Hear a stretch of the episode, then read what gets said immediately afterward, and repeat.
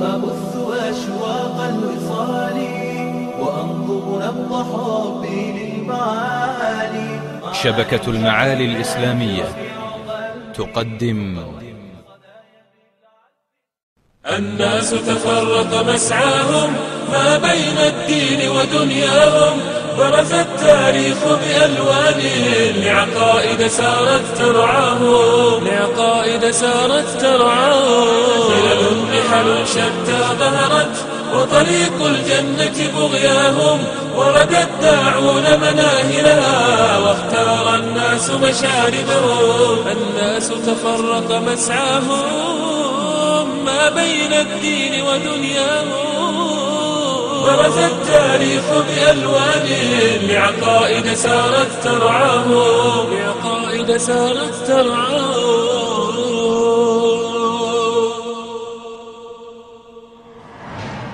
الحمد لله رب العالمين، وصلى الله وسلم وبارك على عبده ورسوله محمد وعلى آله وصحبه أجمعين. وبعد أيها الإخوة والأخوات، فإن الله تبارك وتعالى لما خلق الإنسان كرمه وأعطاه من المواهب ومن العلم ومن إمكانية الوصول إلى الحقيقة ما فضله به على كثير ممن خلق تبارك وتعالى. أعطاه إمكانية أن يعرف الحقيقة، أن يبحث عنها وأن يهتدي إليها. أعطى كل شيء خلقه ثم هدى. ولذلك نجد أن أعظم ما يميز الإنسان عن الحيوان هو التفكير الدائم، هو حب المعرفة الدائم الذي يدعوه إلى أن يتعرف وإلى أن يسأل وإلى أن يبحث. مهما نال من العلم فهو منهوم لا يشبع من أجل معرفة الحقيقة، ولا سيما في القضايا الخطيرة المهمة.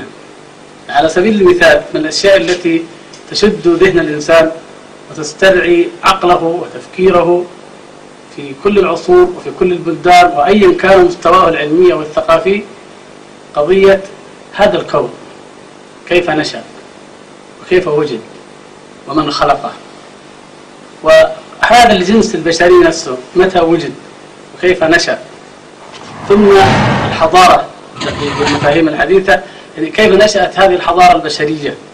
وهذه القضايا الثلاث من أهم القضايا التي تعود أو درج الفكر التاريخي في طوال العصور على بحثها وعلى مناقشتها.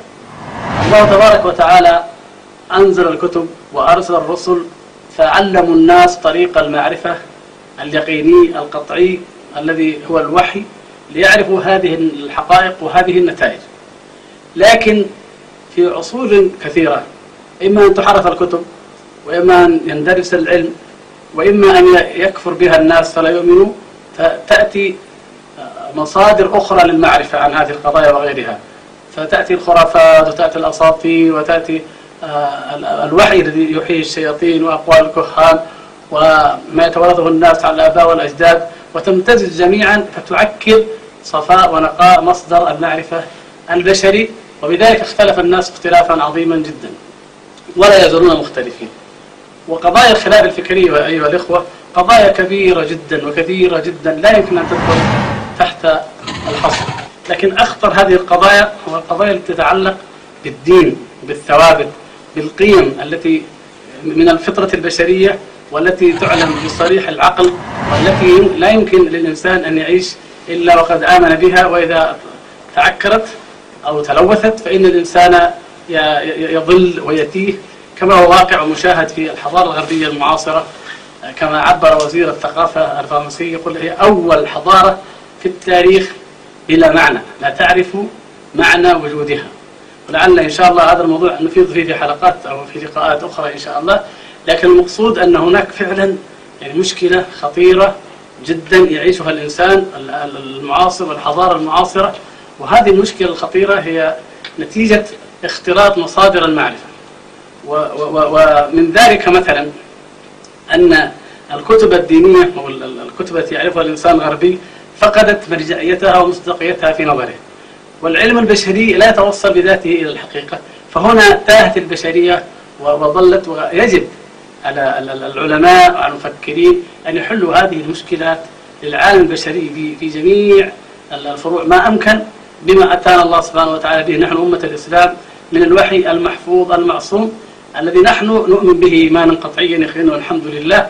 لكن نريد أن ننقل هذا الإيمان وهذا العلم وهذه المعرفة إلى الآخرين، وعندما ننقلها فإن الواجب أن ننقلها لهم بقدر الإمكان بما يحل مشكلاتهم وبما يناسب عقولهم وتفكيرهم في الأسلوب، لأن كثيرا من القضايا لدينا يقينيات ولكن عندهم غير معلومة على الإطلاق. بمعنى آخر لا بد أن نعرف واقعهم وبناء عليه نقدم لهم هذه أو هذا الدين وهذه المصادر المعرفية الحقيقية. يعني مشكلة مصدر التلقي، مشكلة نشأة الحضارة الغربية الحديثة ونشأة العلم العلماني الحديث ترجع في الحقيقة إلى عدة عوامل لا نطيل الآن فيها، سيأتي لها إن شاء الله مجالها. لكن نبدأ بموضوع مهم يتعلق بموضوع هذا اللقاء إن شاء الله، وهو أن بداية الانطلاقة وبداية المشكلات التي أقضت مضاجع رجال الدين وغيرت النظرة إلى الدين وإلى مصدر الدين وإلى الكتب الدينية كمرجعية هي قضية النقد التاريخي للكتب المقدسة. وهذه قضية مع تطور الزمن تزداد وضوحا وتزداد إشكالا، حتى أن القضية طالت يعني زمنا وأخذت أبعادا كثيرة إلى أن أصبح مجرد ذكر الدين فيها يعني مجال مما يثير السخرية ربما، أو مما يبعث على الاشمئزاز في كثير من الدوائر المعرفية والعلمية، ويبعث على القلق في داخل النفوس لأنه ينافي الفطرة التي فطر الله تبارك وتعالى الخلق عليها. هي مشكلة عويصة جدا. يعني هل يؤمن المؤمن في الغرب وفي غيره الذي لم يقرأ إلا هذه الكتب، هل يؤمن بما في هذه الكتب في حقائق يرى الآن أنها ليست على الإطلاق مطابقة للواقع؟ هل يؤمن بهذا أو بهذا؟ فحصل هذا الاضطراب وهذا الإشكال الذي نرجو أن نحله على مدى حلقات أو لقاءات وما أمكن بإذن الله تبارك وتعالى، مستعينين باليقين والقطع واليقين يأتي من الوحي الصادق المعصوم الذي يؤيده العقل الصريح الصادق والبحث والتجربة العلمية الصادقة. أحب أن أوضح بمثال بين يدي هذا الموضوع. يعني الأديان والصراع بين أهلها قديم، فلو افترضنا مثالا أن طرفين تشاجرا في قضية من القضايا ثم ماتت أطراف هذه القضية، ثم بعد فترة قوي من يؤيد أحد الطرفين على الآخر قوة كبيرة جدا إلى حد أنه استأجر المحامين والباحثين والنقابين ونقبوا فوجدوا من الوثائق ومن المعلومات شيء هائل جدا عن القضية، حتى أن طرفي القضية لما كانوا أحياء ما كانوا يعلمون عن وجودها. ثم بعد ذلك نجد الغرابة والطرافة في هذا الموضوع أن المحامي أو مجموعة البحوث والمحامين شهدوا للطرف الآخر الذي يعني مقابل هذا، لم يشهدوا للذي دفع الثمن واستأجر المحامي وتكلف كل هذه الأعباء والمشقات، بل كل الوثائق في نهاية الأمر تثبت صحة الطرف الآخر. هذا ببساطة هو موقف الكتب، موقف العلم، وبالذات فيما يتعلق إذا قارنا بين ما وقع في التوراة المحرفة وبين كتاب الله تبارك وتعالى المحفوظ المعصوم، كما سوف نرى من حقائق جلية واضحة. فنحن نجد أن الغرب الذي نقب، الغرب الذي بحث، الغرب الذي نبش الحضارات، الغرب الذي بحث في الكون وفي الآفاق، كل هذا يصلح الآن والحمد لله، وهو دلائل وبراهين قطعية على أن هذا القرآن حق وأنه من عند الله تبارك وتعالى. ولذلك يقول النبي صلى الله عليه وسلم في الحديث الصحيح الذي رواه البخاري ومسلم عن أبي هريرة رضي الله تعالى عنه: ما من نبي من الأنبياء بعثه الله تبارك وتعالى قبلي إلا أوتي ما يؤمن الناس على مثله، وإنما كان الذي أوتيته وحيا أوحاه الله إليه، فأرجو أن أكون أكثرهم تابعا يوم القيامة. يعني الحافظ بن حجر رحمه الله لما استعرض الأقوال في هذا يعني ذكر من أكثرها ملائمة لموضوعنا ورجحه، وهو أنه من جملة ذلك إخبار القرآن بالمغيبات، فلا يمر عصر من الأعصار إلا وظهر فيه شيء مما أخبر به النبي صلى الله عليه وسلم، على مما يدل على صحته وأنه قطع حق من عند الله تبارك وتعالى. يعني بمعنى أن هناك لدينا نوع فذ فريد في في في الدلائل والبراهين القرآنية التي يسميها علماء الكلام معجزات، نوع إعجاز، نوع برهنة، نوع توثيق وحقائق ساطعة نيرة، وهو أن الزمن كلما تقدم وكلما كشفت العلوم شيئا جديدا لم يكن يعلمه النبي صلى الله عليه وسلم ولا أصحابه من حقائق واقعية مشاهدة ملموسة، فإنها بذلك تدل على أن الذي أنزل هذا القرآن هو الله تبارك وتعالى، وهو العليم بكل شيء، وهو القادر على كل شيء، وهو الذي يدبر الكون فجعل تدبيره كما قدر وقال سبحانه وتعالى لا معقب لحكمه ولا راد لقضائه.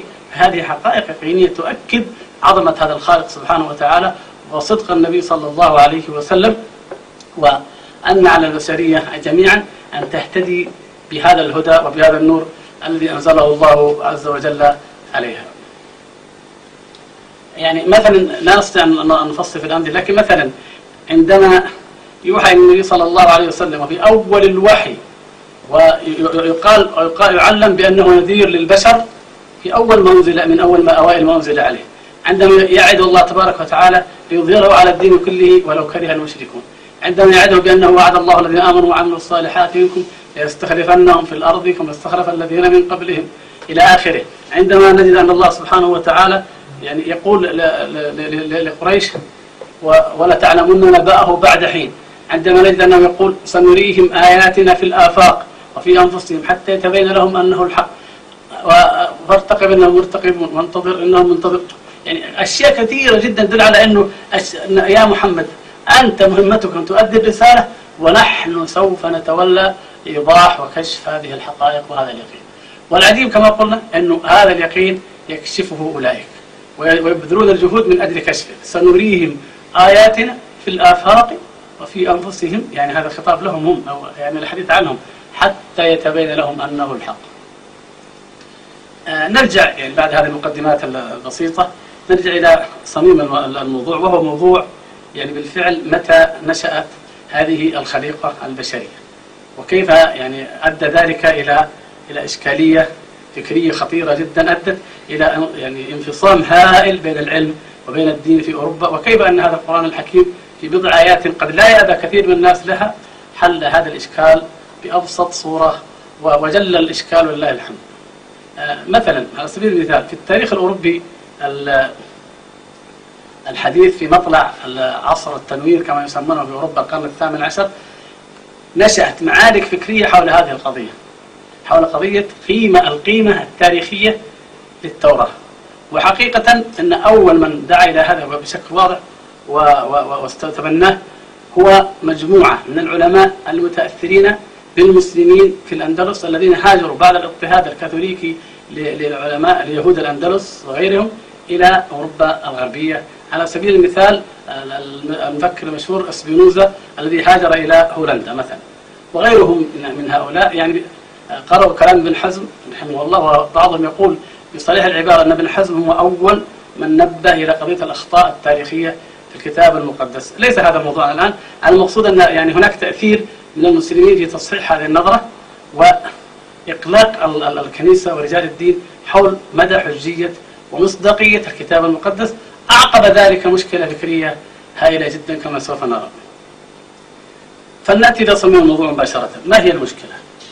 المشكلة أنه وفقا لما تحدده التوراة فإننا نجد أن هناك تحديدا قاطعا لمتى خلق الله تبارك وتعالى آدم، ومتى حدث الطوفان، ومتى ولد نوح، ومتى توفي، ومتى ولد إبراهيم، إلى آخره، تحديد قاطع في هذه القضايا. وذلك أنه حسب ما رأت الكنيسة والمشهور ذلك وما كتبه الأسقف آشر، وكان يكتب على هوامش نسخ من الكتاب المقدس، هو أن الكون خلق عام 4004 قبل الميلاد، الكون كله وبالذات آدم عليه السلام، لأنه كله في أيام متلاحقة. المهم 4004 قبل الميلاد، يعني قبل ميلاد المسيح عليه السلام بحوالي 4000 سنة خلق كل شيء. الذي يعني جعلهم يشكون أو بدأ الشك في هذا هو أمر أنه إذا كان هذا فعلا حدث فعلا، فعندما نقرأ التاريخ الآخر، التاريخ اللاديني يعني التاريخ الذي كتبه العلماء المؤرخون، نجد فرقا هائلا كبيرا جدا بين هذا. الحل طبعا كان في أول الأمر سهل، وهو أن يقال إن التاريخ الديني هو الحق. كثير كتب لا لا لا لا يتصور الإشكال، لا يتصور خلاف، ما قاله الله هو الحق، كتاب الله هو الحق، وما في التوراة هو الحق، وهذا كلام كله باطل. ودافعت الكنيسة فترة عن هذه القضية بهذا الدفاع. بعد فترة تبين أن الأمر مقلق، لأن هناك اكتشافات وهناك أمور يعني حقائق ظهرت أكثر فأكثر تدل على أن هناك آماد وأحقاب وقرون كثيرة بين هذا وهذا، وأن هذا التاريخ وهذا التحديد لا يمكن أبدا أن يكون يعني حقيقة على الإطلاق. يعني لعل هنا طرفة يعني أو هي حقيقة ولكنها طريفة جدا. نقفز الآن إلى القرن العشرين وإلى الولايات المتحدة الأمريكية وإلى الرئيس السابق لأمريكا كلينتون، عندما كان الرئيس كلينتون حاكما لولاية أركانسو وهي من ولايات حزام الإنجيل في أمريكا، فكان هناك معركة بينهم وبين المنافس له، والمعركة هذه هي حول ماذا؟ حول هل نقرر في هذه الولاية نظرية التطور، نظرية الخلق، أو ما في التوراة وأن الخلق خلق بهذا التاريخ المحدد. يعني أنها قضية لم تمت، أنها قضية حية فاعلة. وفي الكتاب الذي يعني كتب عن حياة كلينتون فيه تفصيل لهذه القضية، وكيف أن زوجته وقفت معه، وقف اتحاد الحقوقيين الأمريكيين معه، وقف بعض القضاة معه حتى تأيد الحكم بأن لا تدرس هذه النظرية وفق التوراة وإنما تدرس وفق العلم. فهي قضية مشهورة جدا في الفكر الغربي، يعني لا تزال في أمريكا بالذات، ربما في أوروبا اندثرت أو شيء من هذا.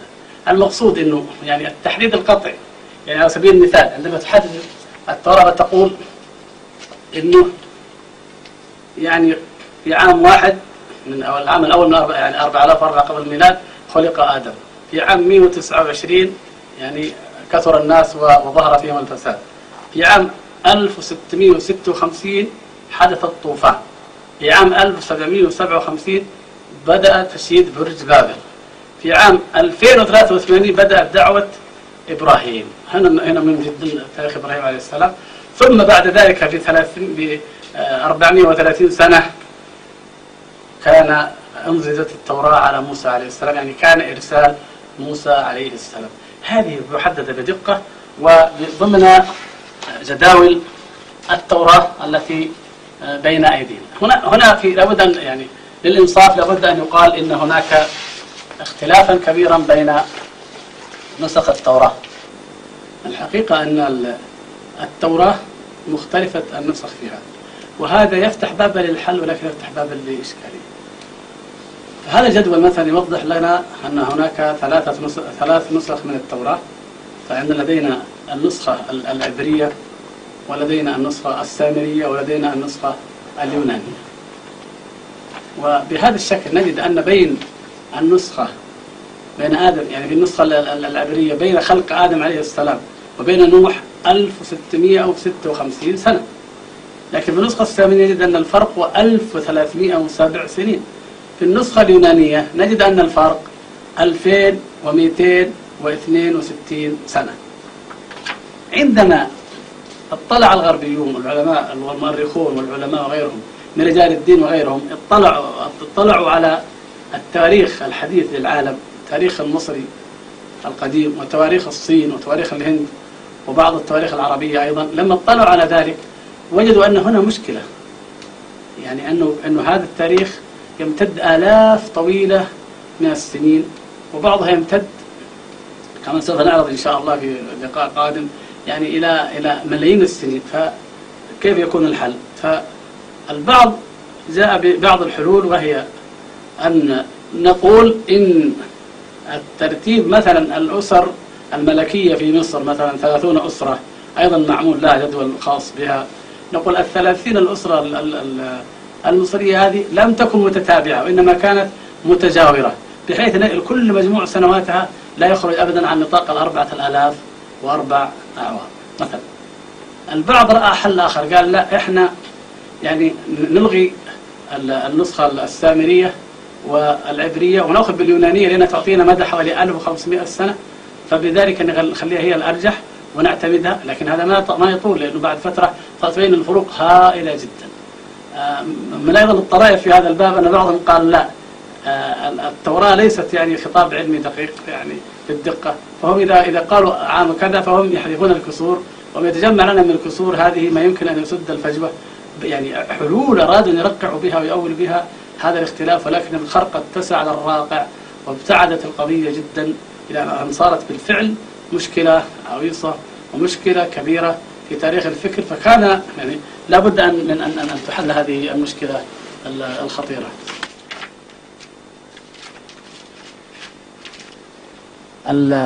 الإشكالية في هذا الأمر، إذا أردنا أن نرجع الأمر إلى أصوله في هذه القضية، عندنا إشكاليات كثيرة.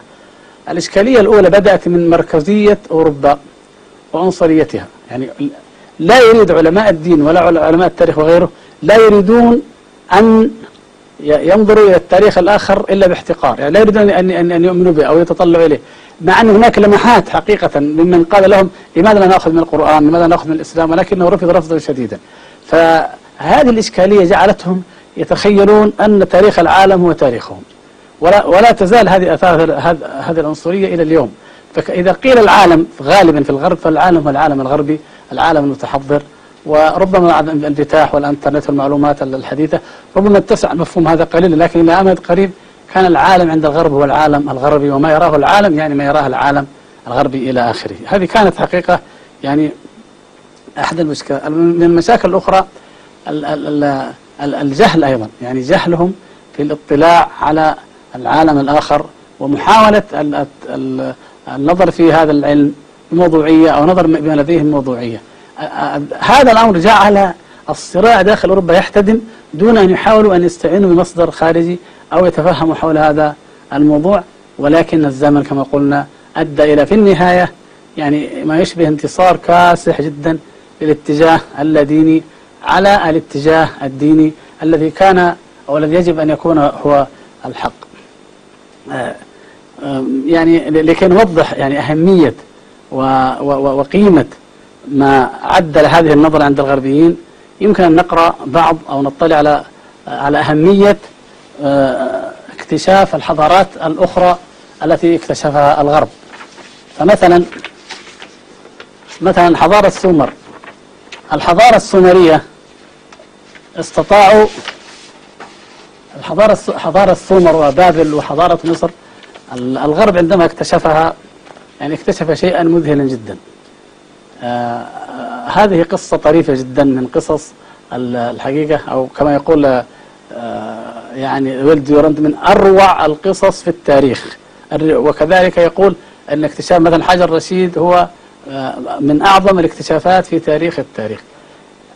الغربيون عندما جاءوا للعالم الإسلامي في العصر الاستعماري بدأوا ينقبون عن الآثار وعن الحضارات، منهم من ينقب ليؤكد ما قالته التوراة وهذا مصرح به في كتبهم، ومنهم من ينقب لأغراض جاسوسية واستخبارية. الجميع كان له أهداف، لا شك أهداف سياسية، وقد يوجد من له أهداف علمية بالإضافة إلى هذا، لكنه جاء مولا من حكومته ليخدم هذه الأهداف. هنا حدثت المعجزة الكبرى بالنسبة لهم، وهو أنهم اكتشفوا حضارة سومر كما أسموها، وأحد منهم سماها سومر يعني الحضارة العراقية القديمة في نظرهم، واكتشفوا كذلك الحضارة المصرية القديمة. لما اكتشفت هاتان الحضارتان تغيرت النظرة تغيرا كبيرا جدا، تغيرا هائلا، يعني أدى إلى انتصار وجهة النظر الأخرى وإلغائها تماما، لأن أعتبر هذا من أعظم المنجزات العلمية، ولا يزال حتى يومنا هذا يعتبر من أروع ومن أكثر الانتصارات والإنجازات العلمية. فنقرأ مثلا من كلام ويل ديورانت، وهو من أشهر المؤرخين لتاريخ الحضارة. يعني يقول ديورانت: لقد كان كشف هذه الحضارة، يعني حضارة العراق، من أروع القصص الروائية وأكثرها غرابة في علم الآثار. لقد كان الرومان واليونان واليهود، وهم الذين نسميهم القدماء جهلا منا بالمدى الواسع لأحقاب التاريخ، لا يعرفون شيئا عن سومر، ولعل هيروديوس المؤرخ اليوناني المشهور لم يصل إلى علمه شيء عن هؤلاء الأقوام، وإن كان قد وصله شيء منهم فقد أغفله. لماذا؟ قال لأن عهدهم كان أبعد إليه من عهده هو إلينا، المسافة هائلة جدا. وذكر يعني أنه كان لم يكن يعرف إلا التاريخ الأسطوري القديم الذي كان لديهم. ويقول وهكذا يعني بعد تعاون من العلماء شديد، ذكر أيضا كتاب حضارة بين النهرين، بعد تعاون وبعد محاولات من عدة جهات ومعظمهم قناصل، يعني القنصل الفرنسي وقنصل بريطانيا أيضا، استطاعوا بجهود طويلة مضنية أن يكتشفوا الحروف وكيف يترجمون هذه الحروف التي كانت مكتوبة بالخط المسند القديم. فعندما اكتشفت هذه الحروف بدأوا يفكون الرموز والألواح، فوجدوا مثلا مكتبة بيطينية فيها 30,000 لوح، وفي هذا 30,000 لوح هناك حقائق عن ملوك عجيبة جدا وأماد بعيدة جدا. وهذه الأماد مدهشة، يعني بعض الملوك يقال أنه حكم إلى 20,000 سنة مثلا أو إلى 30,000 سنة، الملوك العشرة كما يسمونهم، وربما تترجم بالأجيال أو القرون العشرة، أن هناك 10 قرون و10 أجيال حكمت البشرية هذه المدة الطويلة التي يمكن أن يعني نقول أن العقل لا يكاد يصدق أن يعني تحكم هذه المدة الطويلة. ويسمونها في عصر ما قبل الطوفان، فكأنه قبل الطوفان وجدت هذه القرون العشرة كما يقولون، وألواح كثيرة منقوشات مسكوكات، يعني بدأوا يرقبون بلهف شديد ونهم شديد، ولا يزالون إلى اليوم للحصول على أي شيء يدل على يعني حقيقة هذا التاريخ وكيف أنه متوغل في القدم، وما هي الحقيقة في هذا الموضوع يعني بالضبط، أين الحقيقة؟ هل فعلا هذا التاريخ الأسطوري حق أو غير حق؟ يعني هنا طبعا تاهت يعني الأفكار وتاهت النظريات في هذا الباب. لكن في الحقيقة كما يقول ديورانت أنه يقول تعاون العلماء من مختلف الأمم على كشف السر الغامض من تلك القصة العجيبة التي لا آخر لها، وأخذوا يتعقبون الحقائق التاريخية بلا ملل، تعقب الشرطة السرية للصوص المجرمين. وبعد ذلك طبعا يعني القضية بأكملها لم تخرج في النهاية بعد اكتشاف حضارة العراق، وبعد اكتشاف أيضا حجر الرشيد في مصر على يد شامبليون. والحجر عبارة عن يعني أثر كبير يعني في كبير القيمة، وجد منقوش بعدة لغات أمكن من خلال الحروف اليونانية اكتشاف اللغة أو الكتابة المصرية القديمة، فبذلك فكت الحروف أيضا في مصر وقرأت حضارة مصر وتاريخها القديم وآدابه موغل بآلاف السنين أيضا في القدم. فهنا يعني أصبحت هذه القضية عند الغربيين حقائق مدهشة وحقائق مفاجئة، وأصبح العالم الغربي يفتخر دائما بهذا، ولا يزال حتى هذا اليوم ينقب ويبحث ويجتهد لكي يعرف حقيقة يعني هذا العالم القديم. لم يعد أحد تقريبا يصدق رواية التوراة عن خلق الإنسان، ورغم الدفاع الكبير الذي تبديه بعض الكتب مثل دائرة المعارف الكتابية، تدافع دفاعا حارا، ومجموعة علماء كبار يعني في الغرب والشرق يدافعون عن النظرية عن رواية التوراة بدفاعات كثيرة جدا، إلا أن هذا الدفاع باهت لا قيمة له أمام انتشار هذه الحقائق الكبيرة والمدهشة جدا التي يعني كشفت والتي لم يعد هناك أحد يستطيع أن يماري فيها، إضافة إلى الحقابة الجيولوجية. نحن مثلا يعني نحن شاهد يعني مقرر علم الجيولوجيا أو علم الأرض عندنا في مدارسنا الثانوية في المملكة وفي غيرها، فنجد أن هذا العلم بدون أي يعني طبعا شك ولا محاولة إثارة شك يتكلم عن أن العمر الكون يعد وعمر الأرض يعد بالمليارات، وبالتالي فإن ظهور الإنسان هو قديم جدا، وأن هناك يعني أحقاب جيولوجية متوالية، وأن يعني بعض هذه الأحقاب يمتد عشرات وملايين السنين حتى نصل إلى العصر الذي نحن نعيش فيه الآن. هناك معلم مهم جدا في تاريخ أو في علم الجيولوجيا يحدد لنا تحديدا تقريبيا يعني متى وجدت الحضارة الإنسانية، ومتى وجد الإنسان بشكله الحالي، الإنسان العاقل الكامل العقل الذي نستطيع أن نقول أنه بداية عهد آدم عليه السلام. أقرب مثال لهذا هو العصر الجليدي، لأن أن يكون الإنسان وجد وظهر على هذه الأرض في العصر أو نهاية العصر الجليدي، بمعنى أن العلم الحديث هو ظني، كل بحوثه ظنية، لكن نحن نستطيع من هذه الفقرة فقط نأخذها، وسيأتي الموضوع شرح أفضل إن شاء الله أكثر. نقول أن المثال هذا نأخذه الآن هنا نوظفه في هذا السياق، وهو أن العصر الجليدي هو يشهد انهيار أو انتهاء العصر الجليدي، شهد بداية ظهور الحضارة البشرية وظهور الإنسان العاقل كما يقولون كما في وضعه الحالي. ومعنى ذلك أنه أمكن تحديد العصر الجليدي بدقة، فإنه بإمكاننا أننا نعرف الحقيقة، طبعا ليس بالدقة التي نطلبها نحن. حتى التواريخ الموجودة الآن في عند مصر والعراق الفروق قد تصل إلى مئات السنين، ونقدر نحن هذا التاريخ له كلام طويل، لكن المقصود أنه تقريبا نصل إلى حقيقة في هذا الأمر. أحدث ما في تقريبا النظريات الموجودة الآن أن العصر الجليدي ما بين 10,000 إلى 8,000 سنة. نحن سنعتمد هذه النظرية نظرية تقريبية، وبناء عليها نأتي، لأنه في القرآن وفي السنة لم يأتي تحديد قطعي، فلا حاجة إلى القطع الكلي. نحن نحتاج فقط أن نعرف هل هناك أماد وأحقاب أطول أم أن 4,000 سنة قبل الميلاد، ثم بعد ذلك نحتاج أن نعرف كيف يمكن أن تكون أماد طويلة جدا في الفهم أو في الوعي أو في الشعور الإسلامي، مع أنها في الفكر الغربي كانت مدة وجيزة وقصيرة جدا لا تكاد تذكر. ملل نحل شتى ظهرت، وطريق الجنة بغياهم، وغدا الداعون مناهلها، واختار الناس مشاردهم. أيها الأخوة والأخوات، الحقيقة أننا حتى الآن عرضنا عرضا موجزا للمشكلة، ولكن لم نأتي بالحلول، بل بالواقع أننا فتحنا المجال لإشكالات كثيرة جدا، وهذا مقصود، وأرجو أن تصبروا علينا قليلا، فإن شاء الله الحقائق سوف نكتشفها رويدا رويدا، ونمهد لذلك ببعض الممهدات. مثلا لا يوجد يقين قاطع في هذه الأمور عند أهل الاكتشافات، في العلم في الفكر التاريخي اللاديني لا يوجد يقين قاطع، وما في التوراة اتفقنا والآن ورأينا أنه لا قطع فيها، ويمكن أفصل أيضا شيء من هذا فيما يتعلق بالتوراة. مثلا أن كون نوح عليه السلام لم يمت إلا بعد ولادة إبراهيم عليه السلام، مشكلة كبيرة جدا، كيف هذا؟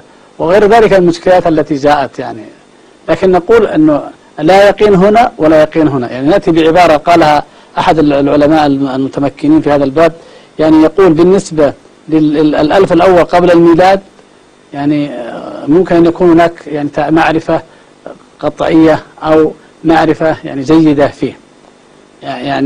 1000 سنة تقريبا داود عليه السلام وسليمان عليه السلام، في هذه الفترة هناك منهما إلى المسيح عليه السلام، هذا شيء معلوم. 1000 الثاني فيه نقاط ثابتة، بعض النقاط الثابتة يمكن أن ترتبط بها حقائق، نستنتج منها حقائق أكثر. أما 1000 الثالث فكل شيء قابل للاحتمال، أصبح هو أقل. إذا انتقلنا 1000 الرابع قبل الميلاد فهو لا يكاد يكون لديهم أي شيء في هذا قطعيات أو معالم ثابتة يقينية لتحديد هذا التاريخ. هنا إشكالية أنه ظن، بمعنى نخرج القضية عن قضية القطع. طلابنا الآن، أبناؤنا، معلمونا في الكليات، في المعاهد، في أنحاء العالم الإسلامي يدرسون هذه القضايا على القطع وعلى الجزم، مع أنها لا من ناحية الدين الغربي، الدين ما جاء في التوراة قطعية، ولا من ناحية أيضا علم الآثار قطعية باعتمادهم على المصادر المادية وفصلهم الدين عنها، المسكوكات والنقوش والآثار التي وجدوها. إذا لا قطع في الحقيقة. ثم في أمر آخر مما سننبه إليه، إذا كان هذا كذلك فهل البديل هو الفكر الأسطوري؟ هل نرجع للفكر الأسطوري؟ عندما نعرف بعض الحقائق عن الفكر الأسطوري من كتاب بلاد ما بين النهرين الذي ألفه دولابورت، فنجد أنه أيضا لا يمكن أبدا أن نعول على هذا التاريخ، لا لأنه أسطوري فقط، بل أيضا ما يقدم يعني المعلومات بعيدة أو لا تكاد تصدق، مع أن الآن العالم بدأ يصدق بالأساطير أو بدأ يقترب من الأساطير أكثر من غيرها، أو يسد الفراغ بهذه الأساطير، إلا من أعتاه الله تعالى الوحي المحفوظ المعصوم، فإنه يسد هذه الفجوات التاريخية الكبيرة بما هو حق وبما هو قطعي وبما هو يعني موافق والحمد لله للفطرة ويتمشى مع قوانين وسنن التاريخ والحياة. يعني مثلا في صفحة 25 يذكر أن العصر الأسطوري الذي اكتشف من خلال المكتبات الطينية الهائلة التي اكتشفت في جنوب العراق، يعني أن يشتمل هذا على 62 مرحلة من مراحل التاريخ، تضم 259,200 سنة لم يقم فيها ملك واحد، يعني تبعا لبعض الروايات. يقول ثم يأتي 10 ملوك، الملوك العشرة أو القرون العشرة، فيستغرق ملكهم 432,000 سنة، 432,000 سنة. ومن الطريف طبعا من المهم جدا أن نعرف أنك إذا أردت أن تعرف مفاتيح أي حضارة في هذه البلاد، فإن عليك أن تتعلم أولا اللغة العربية. في اللغة العربية تحل لديك مشكلات كثيرة، الأسماء كلها عربية ولكنها تحرف عندما تترجم، فينطقون العاء كأنها آ مثلا، والخاء وما أشبه ذلك، الحروف التي لا توجد عند في بعض اللغات الأوروبية خاصة الفرنسية والإنجليزية. والمقصود بأن المفاتيح هي اللغة العربية القديمة التي يسمونها السامية، وهذه لها حلقات إن شاء الله نخصصها بإذن الله تبارك وتعالى نبين هذا. إنما المقصود هنا يعني أنه أحد الملوك على سبيل المثال حكم 64,800 سنة على ضوء وعلى ما يقوله التاريخ الأسطوري. يعني كيف نصدق هذا، ناخذ بهذا وما ناخذ بهذا؟ المقصود هو أن هنا ظن، هو العلم الحديث، علم الآثار، يعني ظن لكنه قريب من الحقيقة ويتعامل مع حقائق من الموجودات والمشاهدات. وعندنا تاريخ أو أساطير ويعني مآمات بعيدة غير قابلة لأن تصدق، ويعني تثير لدينا مشكلة. قبل أن نأتي بالقول الفصل في هذا من الكتاب والسنة، من الشيء أيضا الذي يلفت نظر أي باحث تاريخي أن العرب أقرب إلى تصور الحقائق، يعني حتى الأساطير العربية التي يمكن أن نسميها أساطير، أو حتى المخالفات العقدية العربية، أو حتى يعني الأخطاء في الاعتقادات، الأخطاء في المعقولات عند العرب، نجدها أنها أقل وأنها أقرب من أولئك الشطح الذي كان يشطح به يعني الغربيون. طبعا هنا ننبه إلى قضية، يعني الأكثر غربيين كما ذكر دورانت وغيره لا يعرفون من التاريخ إلا ما عصر اليونان وعصر الرومان، وعلى هذا يدارج أكثر الكتب التاريخية الغربية. فعندما يقولون الحضارة البشرية، الحضارة الإنسانية، يتكلمون عن الرومان واليونان، ومعروف لدينا يعني ما يشبه الإجماع أن اليونان الإسكندر الكبير هو الذي شهر أمرهم.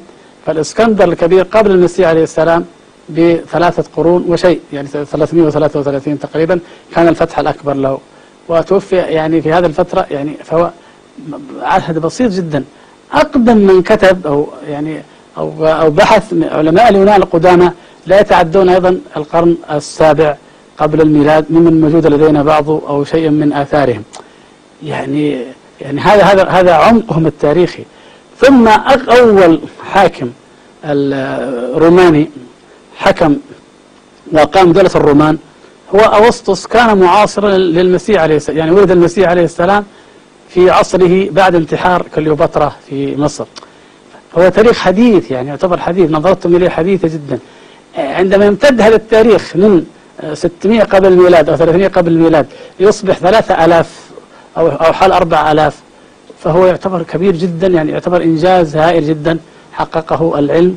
لكنه لا يزال المشكلة لديهم هو أنه التوراة، تناقض النسخ التوراتية وتداخل الأسماء اللي ذكرت فيها، وعدم دقتها في تحديد المدة، بالإضافة إلى يعني أن العصور الجيولوجية المتعاقبة، السجلات الجيولوجية، الأحافير، ما أشبه ذلك، زادت المسافات هائلة جدا عن أنه لا يمكن يكون الكون خلق عام 4000 قبل الميلاد أو حول ذلك، وإنما يعني ملايين بل مليارات من السنين كما ذكرنا.